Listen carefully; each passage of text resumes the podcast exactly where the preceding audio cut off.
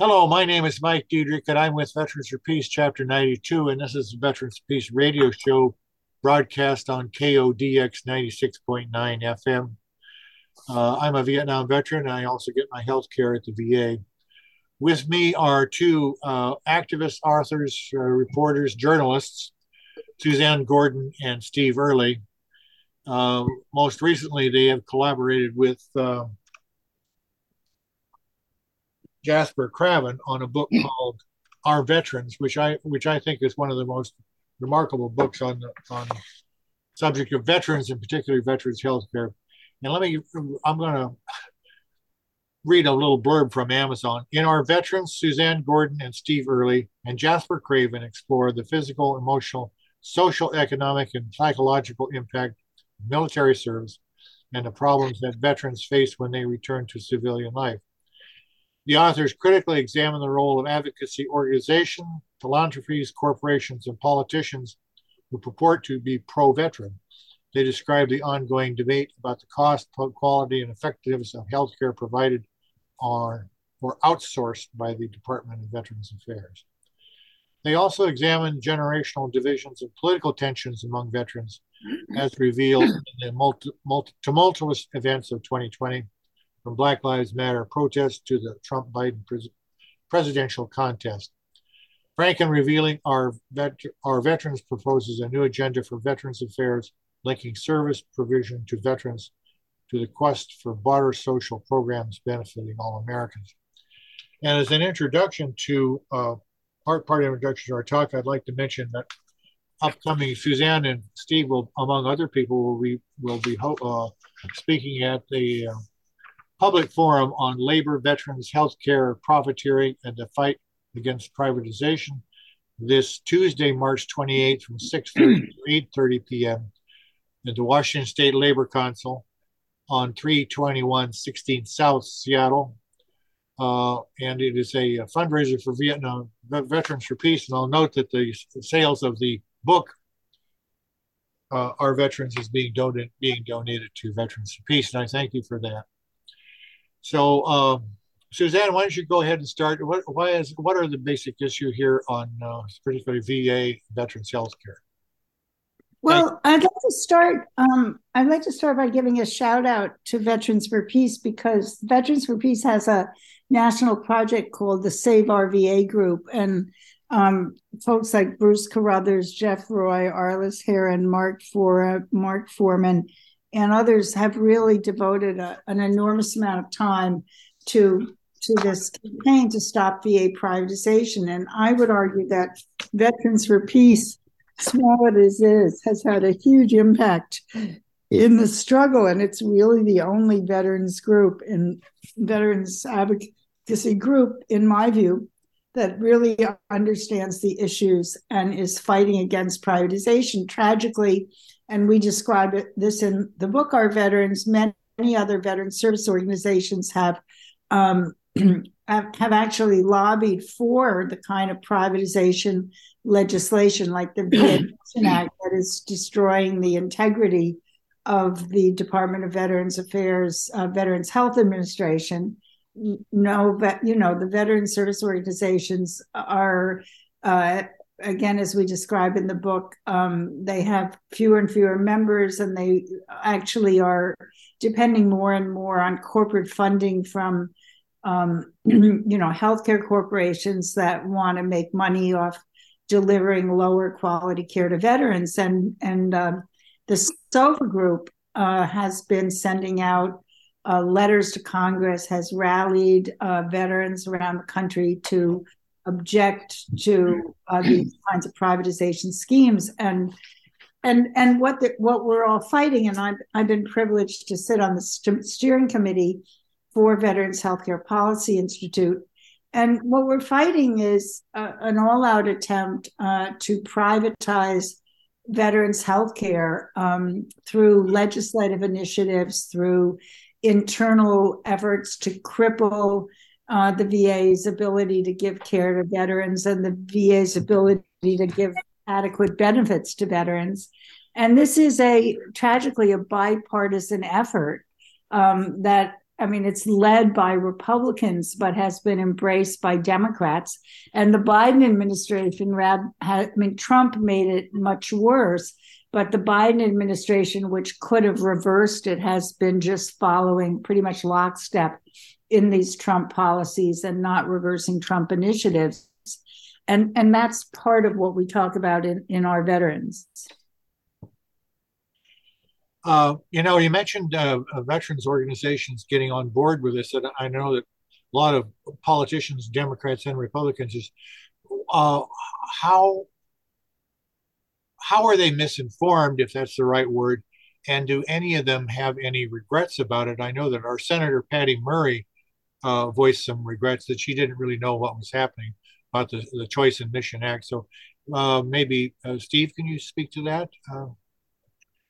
yeah, I think there has been definitely some buyer's remorse um, on the part of uh, senators who uh, supported the Mission Act of 2018, which was hailed by the Trump administration as one of its proudest uh, uh bipartisan legislative accomplishments. Uh, and, and, over the last four, now five years, has just opened the floodgates for outsourcing of of veterans healthcare and draining of, of resources that are needed to maintain uh, uh, the best possible functioning of our largest public healthcare system.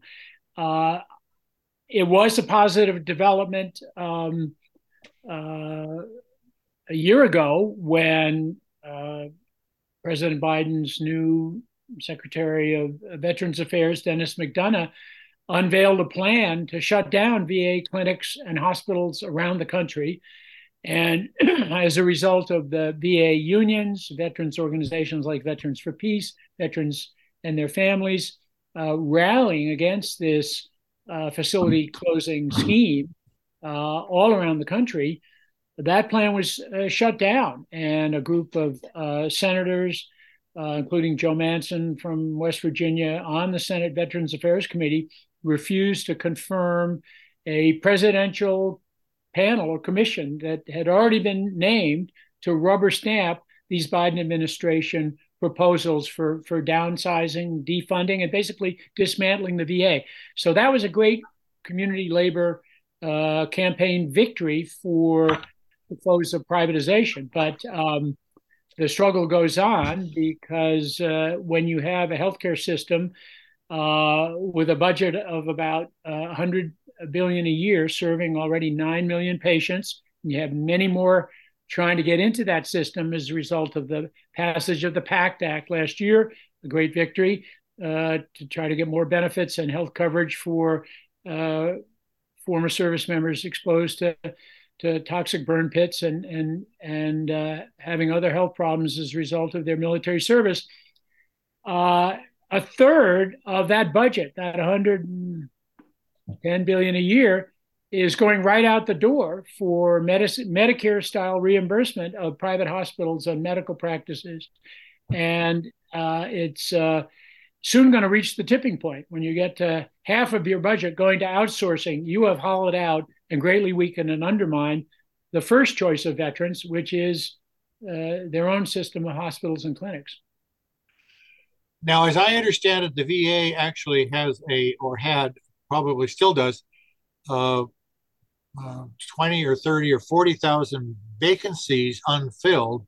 And, and I also, as I understand it, this is actually a, a funding issue for Congress. Congress could fund those fund those vacancy and also some infrastructure uh, uh, improvement issues. Why isn't Congress funding that uh, uh, well, it's actually it's actually way worse. It's about seventy six to eighty thousand vacancies, and vacancies are actually an, an underestimation of the positions that they need because vacancies are just a calculation of people have retired, they've quit, they've left, they've died, whatever, and a and a, a funded position is is vacant um, they actually need a lot more people to deal with current need, like like the PACT Act, the and so forth. And it's a very simple answer. Um, they have consistently underfunded and understaffed the VA. Uh, they underfund it, and then they don't have the money to staff it. and they create all kinds of um, outsourcing programs with that, which then justify the understaffing because they say, I mean, so here's what happens: you understaff, you you have delays in getting appointments, you send people to the private sector, then you say, when people beg for more staff, you say, well, wait a minute, why do you need more staff? All these patients are going outside the VA to the private sector. You don't need more staff. So they won't give more staff. So the delays are greater, and that justifies sending them out to the private sector. And that's what's happening. And it's, I don't think it's, you know, you say people, some of these people have been misinformed. I don't think they've been misinformed. I think they genuinely believe that, you know, there's this idea, oh, the VA can't do it alone. They have to have, well, they, they, need partners if they don't have the ability to do things themselves, but they do have the ability to do all this themselves if they had the staff. And so people like Patty Murray, you know, she voted for the Mission Act. She knew exactly what she was doing. Jon Tester knew exactly what he was doing when they lobbied for this. This wasn't a mystery um, you know, it's like they, what did they think was going to happen when they voted for the war in Iraq? When was there ever a war that ended in three weeks, you know? Um, I, I mean, so I think that, as Steve mentioned, you know, Uh, we have to just constantly being be able to organize these coalitions of labor, of veterans, of of of people in the community because when you part of the mission act was closing down you know was the plan to close down many many va facilities.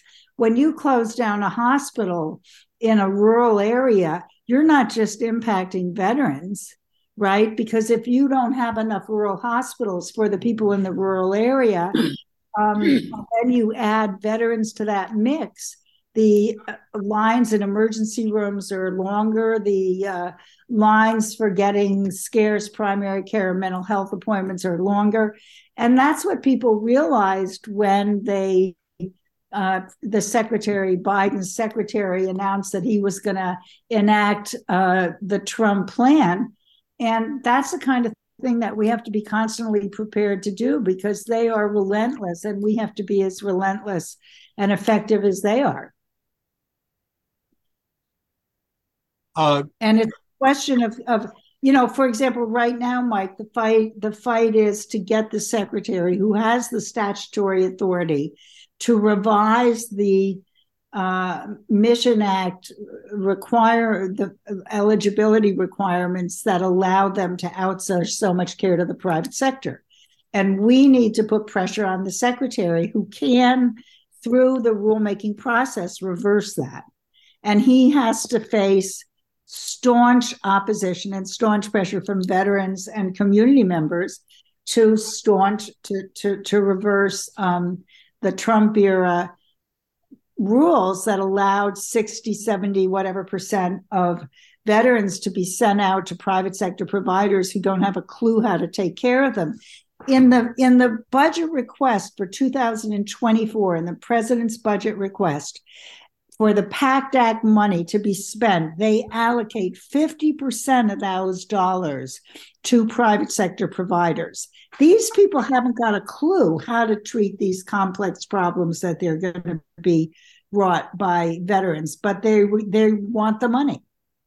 And that that should be opposed.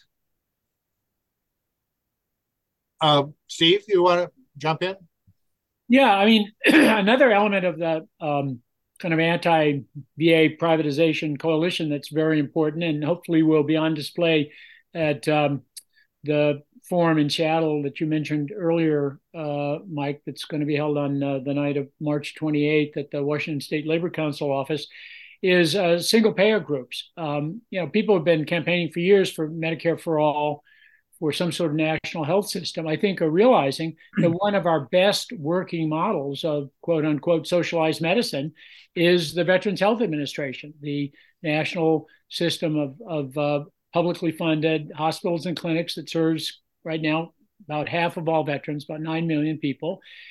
And um, the same people that want to privatize Medicare, uh, replace traditional Medicare with Medicare Advantage plans, which have been getting quite a bit of well deserved negative publicity lately, uh, which cost the taxpayer more and often provide um, worse coverage than traditional Medicare. The same private healthcare industry interests that are pushing Medicare Advantage plans are feeding the trough of uh, VA healthcare outsourcing. And so I think single payer advocates are realizing that we're never going to get Medicare for all if we can't even defend traditional Medicare against Medicare Advantage plan incursion. And if right wing ideologues are totally opposed to the whole concept of a public healthcare system, succeed with help from corporate Democrats in defunding, dismantling, and privatizing the VA, um, that's a huge setback for everybody interested in healthcare reform. Uh, it's not just a veterans issue. It's one that the whole healthcare reform movement needs to take up. And I'm happy to say that Physicians for a National Health Program and other single payer groups are uh, starting to align now with Veterans for Peace and uh, with uh, the various VA unions in uh, a common struggle to defend public provision of healthcare. That's uh, you know, on a personal note, I was uh, I've been a VA uh, uh, participant for at least 15 years now. Before that, I was on my wife's plan. She was a King County employee. Kaiser, no, was actually Group Health at that time. But you know that had its problems. Um, nonetheless, there were the usual problems, scheduling that sort of thing. But at the VA, I've never had any problems with uh, with going back and actually having something uh, um, a non-scheduled sort of appointment. I have always been treated with respect and dignity. The staff there, I always ask them if you've got enough staff, and they always say no. They they are always underfunded uh, or understaffed. So it's a, it's a chronic issue, and the VA, at least university or the uh, Seattle area, is a very large structure. They just built a whole whole new complex for mental health, which is uh, incidentally, uh, I got some treatment up there for PTSD, and it was actually great, great treatment. Um, I might add that part of the part of the part of the process was using actually a group group health or a group uh, group therapy uh, with mostly Vietnam veterans in the, in the, group that I was in. But yeah. we used we used we used uh, handouts from Thich Nhat Hanh, who is you may know a Vietnamese pacifist uh, monk, uh, and it was kind of a I thought it was kind of forward think, thinking for the VA. It didn't have any problems with it, and actually, most of the Vietnam veterans didn't have any problems with using a pacifist monks, Vietnamese monks, uh, uh, therapy guidelines for PTSD. it was great, actually. So, They're not giving that pamphlet out at Kaiser. yeah, and I mean, one of the problems, Mike, is is a broader problem, and that is that our country isn't producing enough mental health professionals. It's not producing enough primary care providers. So the VA is dependent on the supply of healthcare providers that the American healthcare system produces. And we're not, you know, we don't have free education for healthcare professionals in training, and um, and we allow uh, many providers like uh, uh, psychiatrists to refuse to take insurance, even though we as taxpayers pay for their medical training. Um, and so it's a bigger problem than the VA. Um, the VA is hmm. also not allowed to offer market rate salaries because, so for example, many VAs don't have a neurosurgeon because neurosurgeons earn about a million a year. And, you know, by law, no VA employee, including the secretary, is allowed to earn more than the president of the United States, which is something like 400,000. And so what ends up happening is they pay private sector uh, uh, practices, neurosurgery practices, to take one example. They pay them as contractors and they pay them more than a million dollars a year because they're paying for the the contractor, you know, it's like a temp agency. And so the whole thing is completely crazy. They could fully, they could staff if they could or, offer private sector salaries. Um, now, of course, you could say, why does any, but why does a neurosurgeon um, uh, need a million dollars a year? And I would agree with you, but unfortunately, uh, we haven't tackled that. But there are many solutions uh, to the VA staffing crisis. Some of them involve broad changes in the broader healthcare professional education system in America, and some of them are very concrete that could be done um, inside the VA and, and through congressional legislation. Well, you know, I've asked some of my uh, primary care providers, docs, and also uh, uh, nurses. They are to a person, to a, staffing person, uh, happy and proud to serve in the VA. And some of them, as you mentioned, they're not getting they're they are not getting private sector salaries. But uh, you know, one doctor says he says, well, I says I get I make something like seventy or eighty thousand dollars a year, which is not a lot of money, certainly in the Seattle economy. But he says I've got enough to get by, and with my wife, and he says I'm proud to do that under that under that. Uh, uh, yeah, it's a very different environment to work in, and people like the environment. People like working with veterans. They like having more time to deal with complex patients. They like working in a system they like working in a community. They like not pay, pay. They like working in a system that isn't oriented towards, you know, profit. There's a lot of reasons mm. why uh, why people like working in the VA, and one of the reasons, one of the things that we at my group, Veterans Healthcare Policy Institute, are intent on doing is making sure that the environment for healthcare workers and healthcare professionals and, and staff remains conducive to recruitment and retention rather than importing private sector practices that really destroy people's satisfaction with their work. One of the tragedies of the Biden administration is that they're not doing that. They are importing not the best practices, but the worst practices from private sector medicine inside the VA.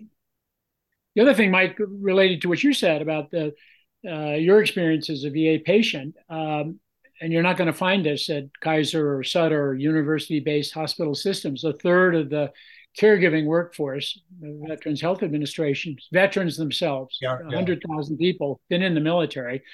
Um, very unusual, but it you know creates a, a culture of empathy and solidarity between patients and providers that's totally unique uh, you send people outside, um, which is justified if if there's some specialized treatment that's not available inside the VA. That was always done. They should continue to do that, but just pushing people out the door in the direction of healthcare uh, systems that don't have the knowledge, don't have the experience, don't have the personal connection with their patients when you invested hundreds of millions of dollars over the years uh, in in creating this institution that's so special and so specialized in its services and care for veterans. It's a disastrous uh, policy uh, mistake, and um, it's uh, you know to go from a mission-driven system, as Suzanne said, to one where people are going to be dealing with insurance company paperwork and management of care rather than providing of direct care and deal with all the hassles that make life difficult for doctors and nurses and therapists and the private healthcare industry. Um, you know, what made the VA different will have been minimized and destroyed.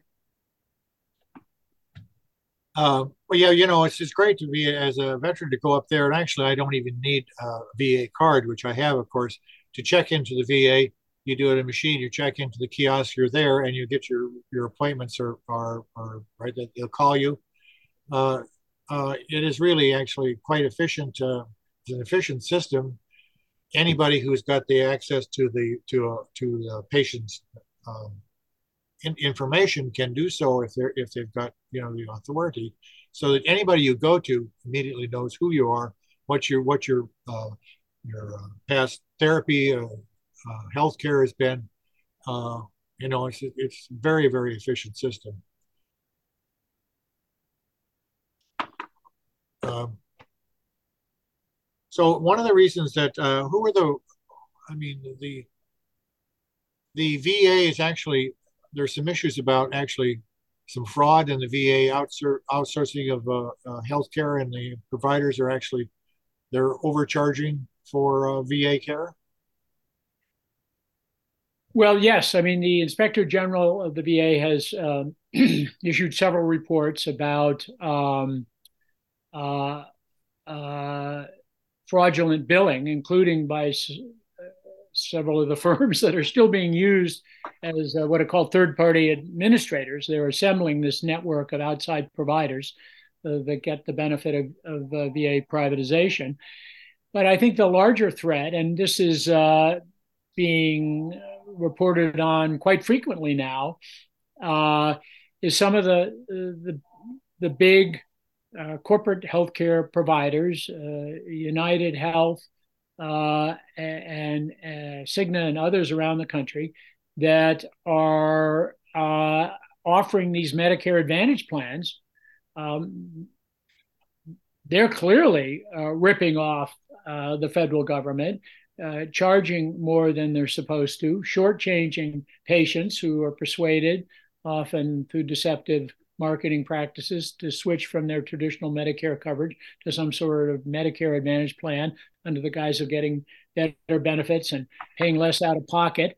Um, so the same companies really um, want to benefit from uh, privatization of, of both of these federal programs. And uh, there's already a number of instances in which bad actors have gotten into the game and they're feeding at the trough. It's not in the interest of patients, providers, or taxpayers. Go ahead, Suzanne.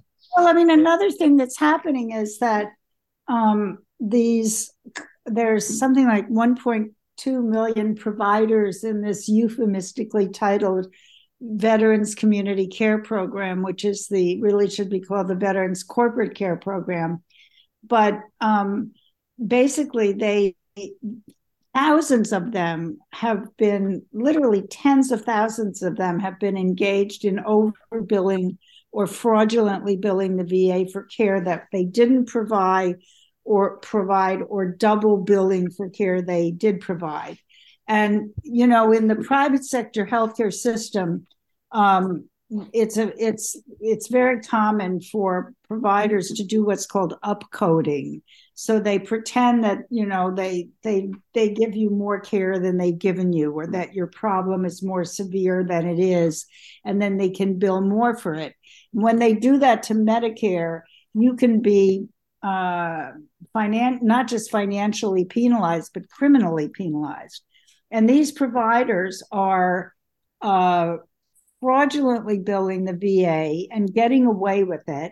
And instead of being barred from participating in the program in the future, um, they, they, are allowed to keep up with these practices. And um, this is just a scandal. I mean, it's to the tune of millions, maybe even billions of dollars. Um, they have also, Steve mentioned, you know, one of the big actors in attempting to privatize Medicare, which is United Healthcare. United Healthcare owns Optum, which is being paid for by the government to put together these networks of out of private sector providers to which veterans like yourself are being sent, and um, and they get a cut of every appointment. So they have no incentive to make sure that the care is of good quality, that the outcomes are are of high quality, they don't have any incentive to make sure that that you can get timely care. I mean, one of the biggest jokes of this whole program is that this Mission Act driven Veterans Community Care Program was was created because there were delays in the VA in getting care for veterans like yourself in the VA. Well, it turns out that the um, uh, the same rigorous wait time, you know, standards that are applied to VA are not applied to the private sector. So they can say, oh, Mike, you know, we can't see you for dermatology for for four weeks and uh, that is you know excessive we we're going to let you go to the private sector and it turns out in the private sector you might have to wait eight months yeah. and it's it's just a it's a it's a these people are you know uh, just welfare cheats you know they're depending on our taxpayer money and they're ripping off the taxpayer and harming the veteran because we have studies that show that the care that the VA is superior. I mean, there was a study that appeared in the British Medical Journal that analyzed veterans who went to emergency rooms, and some of them went to private sector through Medicare, and some of them went to the VA.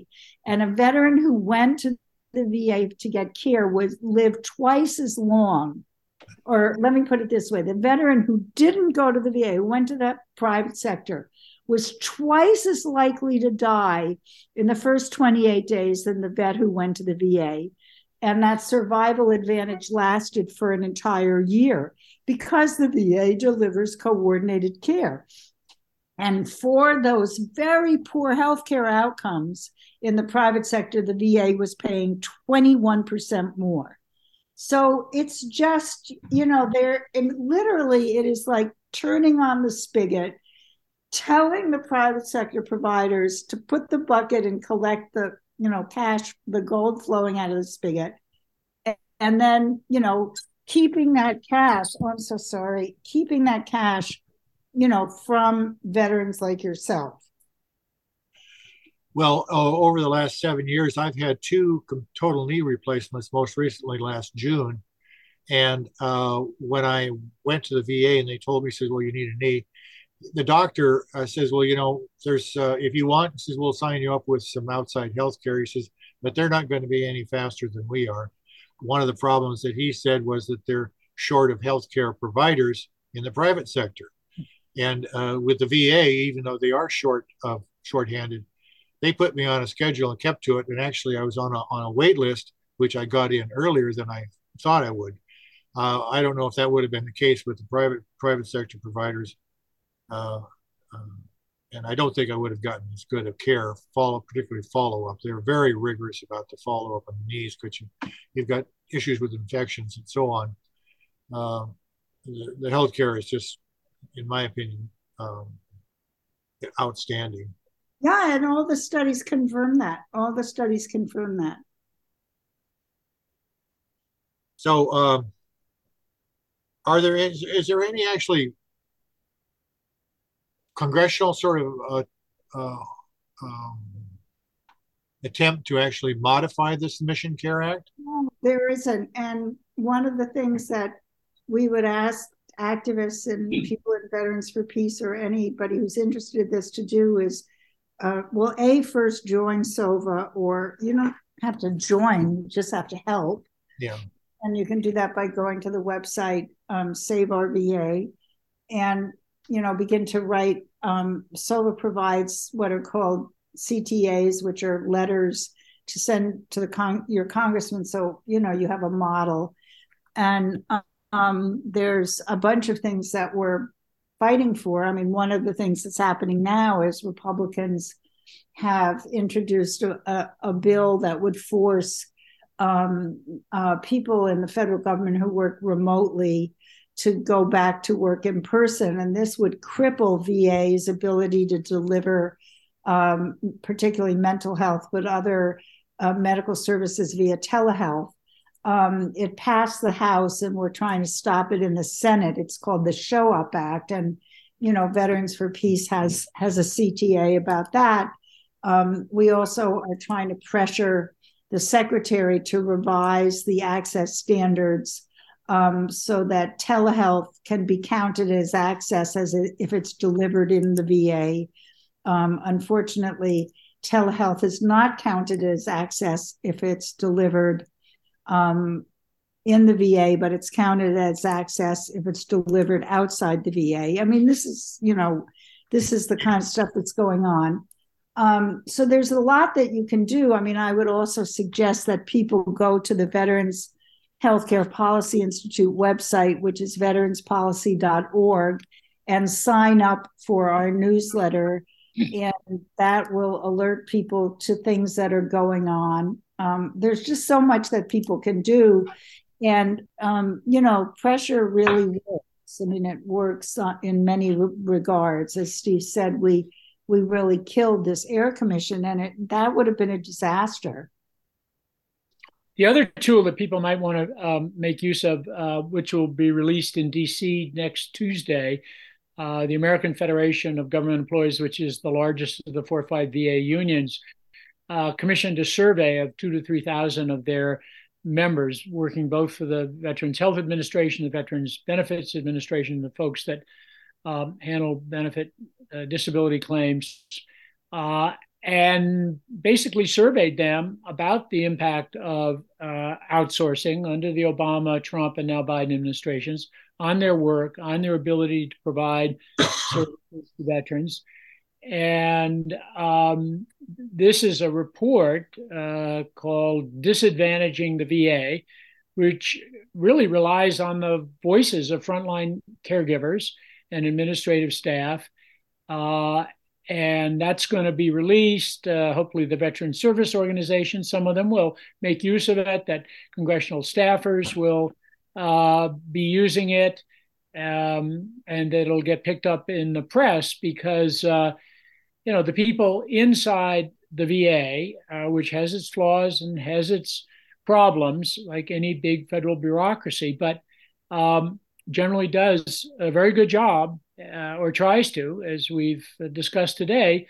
Um, this is what people uh, on the front lines, at the grassroots, the rank and file uh, caregivers are saying about the problems they're dealing with. So we're hoping that you know the Biden administration will uh, start listening a little bit more closely um, and start undoing more of the damage that uh, the Trump administration did for for four years. Well, you know, you mentioned, uh, touched on it uh, earlier, Suzanne, the specialized care that's available through the VA that's not really available necessarily in the private sector. And I would, as somebody who's uh, suffered from PTSD and would and had very good therapy and good outcome from the VA, I mean, there, uh, you, you, what is called diagnostic and statistic manual of, of PTSD, and that covers actually it's not just sort of war trauma or something like that, but there are a lot of veterans who have problems with this uh, mental issue, and the VA has got a lot of experience with dealing with it and therapies, which a lot of it involves uh, counseling. Yeah. Right, and VA is specialized in evidence-based therapies for PTSD, like cognitive processing therapy and prolonged exposure therapy. And studies have shown that private sector providers do not provide 70% of pri- in one study of private sector providers in mental health um, in in uh, New York State did not provide any of their patients with evidence-based therapies. The majority of providers, this was a, a study conducted by Rand, didn't know anything about military culture or PTSD, and more to the point, they weren't interested in learning. They wanted to, you know, give an hour for a vet, but they weren't willing to to give any of their hours.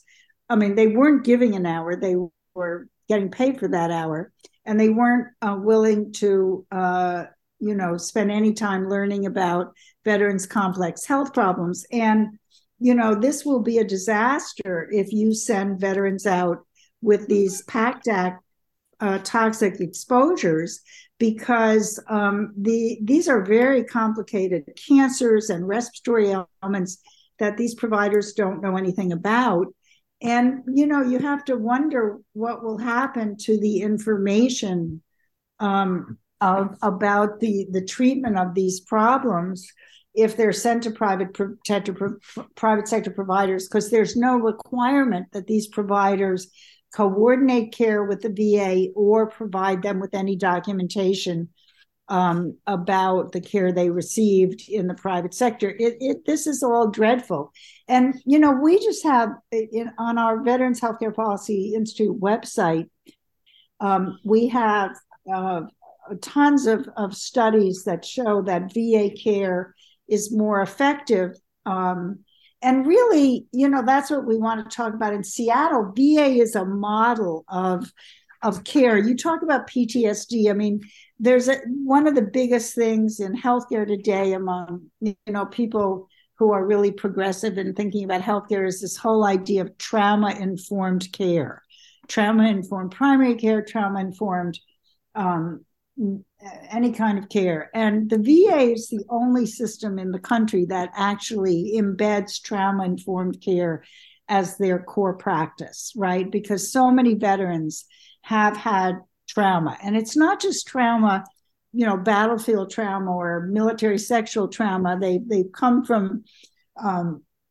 environments uh, where in their family histories there was a lot of trauma. Often, what you'll see among veterans, and I found this when I was writing my book Wounds of War, um, which was the first book I wrote about the VA. And very often you'd see a vet who was, let's say, an Iraq vet who had PTSD. Their father was a Vietnam vet who had PTSD. Their grandfather was a World War II vet who had PTSD, and their great grandfather was a World War One vet who had PTSD. I mean, this kind of trauma is the gift that keeps on giving. You know, it's like a sexually transmitted disease. I mean, it is in a way, right? It's a procreatively tra- transmitted disease. And you know, one of the things that is very is a very interesting thing in, in trauma in trauma treatment is that uh, healthcare can serve as a protective factor to mitigate trauma. And, you know, the VA does this by creating communities. You talked about the group therapy. Group therapy for Vietnam vets or any kind of vet who's had PTSD, it's it's not just a treatment, you know, modality. It's an actual these relationships mitigate they they surround the veteran with with a community and they impact so they interrupt social isolation. They give people a reason to live. I mean i remember sitting in in two groups of vietnam vets in in peer group peer peer groups of vietnam vets in california. And these were guys they were all guys and they had had spent decades you know suffering from ptsd and they came in and they said you know the this is our family. This is this is the reason why i haven't committed suicide. Um, it, it's it's an extraordinary system. It's the only system in in the country that creates community. And these and this kind of community is it's to say it's healing is it, it's an underestimation. You know what i mean? It because we talk so much about healing in our culture and it's almost like it almost like trivializes it.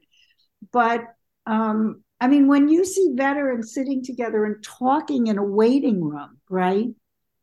Um, that's a that's part of the treatment in a way, right? It helps them survive and thrive. And I don't know any other healthcare system that does that for its patients. I go into the waiting room in my doctor, and I feel like it's almost like a punitive environment yeah, you know that's that's a good example of of, of uh, these sort of uh, encompassing uh, healthcare benefits of, of the VA and, and, they're dealing with uh, psychological trauma. Uh, the um, what was I going to say?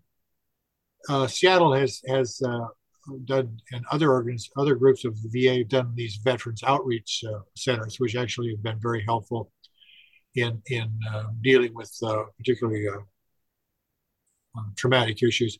A lot of uh, what people don't r- really recognize is that, as you you touched on, it is generational, and the the number of you know it's always you know the Vietnam veterans the crazy one, but, but the Iraq and Afghanistan veteran and also the first Gulf War veterans, military service is even if you don't pick up a gun and shoot people is a very abrasive and traumatic sort of experience and you don't necessarily have to go to combat to have that sort of liability of military service. And that liability also extends really directly to the families and friends of the veterans affected. It's like absolutely. a pebble dropped in the pond. It's a widening oh, circle. Oh, absolutely. And in our first chapter, we talk about that extensively in our veterans. We looked at, you know, the military as really a kind of abusive employer, and and you don't have to go to Iraq, Afghanistan, you know, the Battle of the Bulge, whatever, to experience that abuse. I mean, um, uh, you know, uh, basic training, boot camp, whatever you want to call it, is depending on the branch of the service, is very abusive. It's it's uh, you know, it's designed. It's an indoctrination program designed to break you down and build you up the way we want you, and the way we want you is somebody who will obey orders and kill people which like we're not supposed to do, you know? And and there's all this extreme exercise, there's pollution of bases. I mean, 126 military bases in the US are, are you know, toxic dump sites. Um, um, and um, military sexual trauma, which is not something only women suffer from. I mean, like you know, it, it's it's not it's it's um, it's a training in anger, violence, and abuse. and you know, I mean, we didn't address this issue in in our book, but I mean, I believe we should have some form of national service because I think that this kind of military service where they where they really abuse you to somehow make you over again is, is a real problem. And we see this you know the abuse doesn't even start i mean in the military i think steve can speak to this i mean there's uh, now more and more knowledge of abuse in junior and you know ROTC programs in high school right junior ROTC programs in high school um, where uh, they start sort of grooming people for what is to come when they get into ROTC or the military steve do you want to talk a little bit yeah. about that no, I, I would just agree with Mike that uh, as someone who's you know been involved in the labor movement for uh, 50 years and was a full-time union official uh, involved in trying to help workers with uh, workplace problems, including health and safety problems. I was really struck by how many service-related conditions, um, you know, in writing this book interviewing veterans, learning about their problems We're not combat related. And uh, you know, we in the book we call it the result of friendly fire. Really, it's it's avoid harm that could have been avoided if this wasn't an employer, you know, which has no occupational health and safety rules applying to it, no EPA uh, coverage, uh, no no unions, totally non-union, and so you know people get end up being exposed to you know burn pits. Uh, they get issued defective uh, hearing equipment, defective helmets. Uh, all kinds of uh, accidents and injuries occur on the job, uh, as you mentioned, you know, far from any combat zone. And um, that creates this great need when people get out sooner or later to apply for some sort of disability rating and access to healthcare coverage, even if uh, they had, as you had, some job based coverage through a spouse or or through private sector employment. So uh, I think people really have to, you know, think about the military as a job, um, and one where uh, there need to be many more, you know, legal protections uh, for people while they're wearing a uniform because right now they're largely unprotected. The the the DoD Pentagon is a very reckless and callous uh, employer contracts out to uh, firms which you know dispose of toxic waste in in ways that uh, you couldn't do here in this country anymore, but we're fine in Iraq and Afghanistan. So now we have 3.5 million people exposed to that, um, and it's going to cost 280 billion or more over the next 10 years to care for them. And uh, you know the DoD contractors responsible for that, KBR and other companies, they're all you know they're not paying the tab for this. Uh, we all are, and we need to. But uh, a lot of this stuff could be prevented on the front end. Well, the Department of Defense, and and that's true of a lot of other military organizations. Uh, people who go in the military has always been re- regarded as disposable, and that's very true. I know some people might listening to this thing might think, well, the military does some other good things and have some other good, but the problem one of the problems other is is sort of the the way that the military front loads uh, people into the military and that's through the high schools The high schools is a uh, uh, through courtesy of the No Child Left Behind Act. Military is guaranteed a presence in all high schools across the country, unless the high schools want to opt out, in which case they lose federal funding. One of the things that VA did in uh, several years just prior to the COVID was we went and uh, uh, got together a, a what to call it military IQ test and we uh, compiled about 400 of those responses, which were anonymous and uh, private. You know, one of the uh, some of the questions that we asked was, "How many? Do you know how many years you're obligated for?" It's eight years. Most people did not know that. They also did, also did not know that if they were in the DEP, the delayed entry program, which through almost all people go into the military, that's an opt out thing that you can opt out at any time. Military recruiters are required not to lie about that if they're asked, but they don't tell the students. The other was the, the level of, of uh, suicide and sexual assault, which is extremely high in the military. Uh, is not something that students going into the military or thinking about the military or know of. They also don't know of, although they've got a better idea now of sort of the physical, the, the um, health liabilities of the military, th- thanks to recent sort of uh, events. But students are not really um, aware of of what you know once you're in the military the military can ask you to do anything they want to. So if you think that you're in, you're going to be enlisted for something like that you could end up as like many people did so in the air force end up as a truck driver driving a convoy in iraq or afghanistan not your primary job. So um, one of the things that vfp and uh, parts of other other uh, organizations associated with do is try and give students a uh, little bit sort of different information about thinking about joining the military. It is a toxic, dangerous institution, and uh, you need to know that going in. Absolutely, no. I mean, and, and and I think it's important that you know some people, certainly active duty U.S. military folks, are still barred by federal law from forming a union, but uh, National Guard members uh, assigned to in-state duty uh, are organizing into public employee unions in several states, in Connecticut and Texas.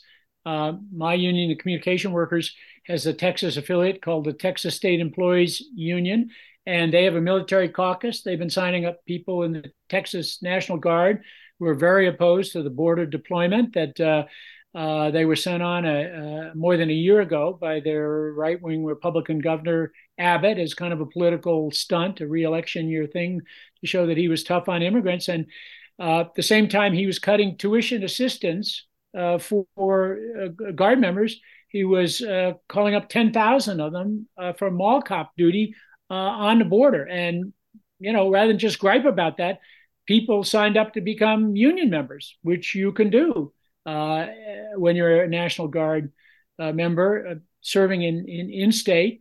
And uh, they've linked up with other Texas state employees. They're lobbying the legislature around workplace issues affecting Guard members. You know, te- it's Texas. They can't bargain a contract. They don't have the right to strike.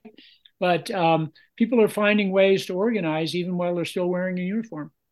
That's that's really encouraging news. Uh, you know, as you may know, the uh, National Guard was was uh, they were going to call out the National Guard in various states to deal with the Black Lives protests.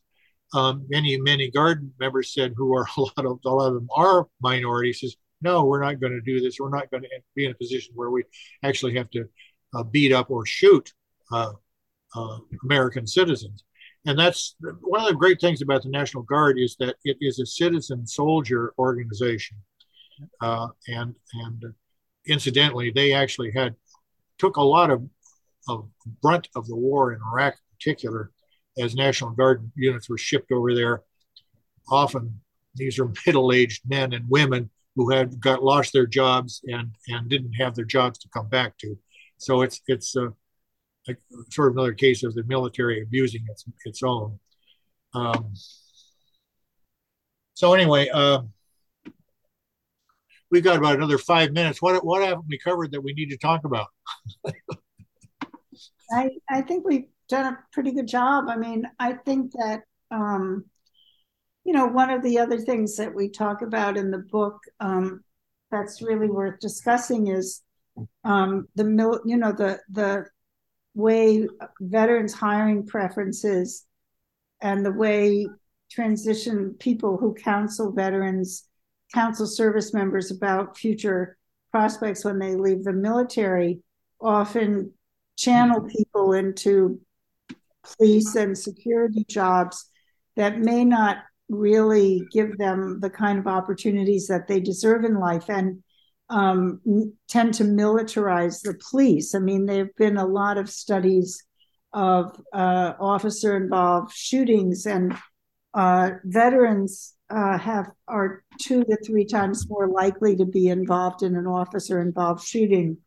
Um, combat veterans three times more likely, and non combat veterans two times more likely.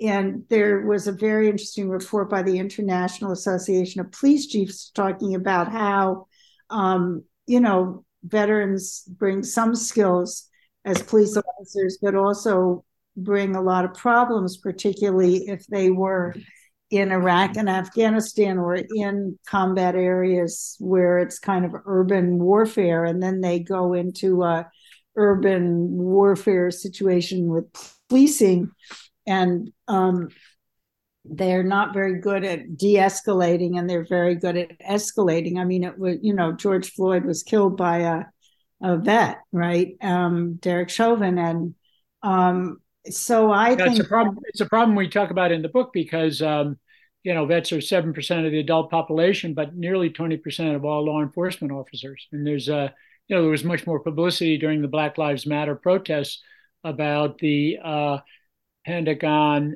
uh, to police equipment pipeline because we saw such a shocking display of cast off Pentagon equipment uh, and gear being deployed by civilian, supposedly civilian police departments around the country for riot control purposes. Uh, the other pipeline really is the VET-to-COP pipeline. It's encouraged by the DoD, it's encouraged by uh, some veterans organizations, and you know, we argue in the book, there's lots of ways that veterans who uh, serve their country can serve their communities in other ways. You can go to work for the VA in the way that we mentioned earlier. About 110,000 veterans have taken uh, advantage of their hiring preferences to become postal workers. Uh, a lot of them uh, African American, and um, you know they're also involved in a very very tough anti-privatization fight uh, that affects their pay, benefits, job security, pensions, and uh, you know whether we're going to continue to have public delivery of mail as opposed to contracting all that out as Republicans uh, have been trying to do for years. So uh, there are other public sector job uh, uh, employment options available to former service members that we highlight in the book. Um, and uh, we do raise some questions about the desirability of trading one uniform uh, to another um, for certain veterans who've had certain kinds of experiences and may not make the best cops and may not be good for them or the community they're supposed to serve. Right. And it, and that's a very important point is that it may not be good for them. I mean, when I wrote my book Wounds of War, um, there was a, a, a guy I interviewed in um, Hawaii who had been a who was a sheriff and he had serious PTSD from his time in Iraq. And he was told by a psychiatrist that if he wanted to get better and keep his family, uh, you know, it wouldn't, it would, you know, another, a third stay in a residential treatment program was was not the treatment. What what the treatment was was uh, changing his job, and they gave him voc rehab, and he became a, a, a skilled uh, craftsman. Um, and there's a um, great program that the AFL-CIO sponsors to uh, promote that. It's called uh, uh, Helmets to Hard Hats, and again, you know, it's a it's a, a civ- military to civilian job transition that uh, the labor movement encourages. A lot of uh, vets in building trades jobs, and it's also a very good program to check out. Yeah, so I think there's, you know, one many many solutions to this problem, and obviously the biggest solution is not defund the police, but defund the military, you know, yeah. um, and, and cut military budgets and um, and and increase budgets for the VA and for other services, postal service, etc. Uh, thanks a lot. And also, thanks for mentioning it. Uh, the privatization goes beyond the VA, of course. Uh, with me today are Suzanne Gordon and Steve Early. They are going to be speaking at the Labor Veterans and Healthcare Forum Against Privatization later this month, March 28th at the Labor Council, Seattle. And uh, they are also authors of the book uh, Our Veterans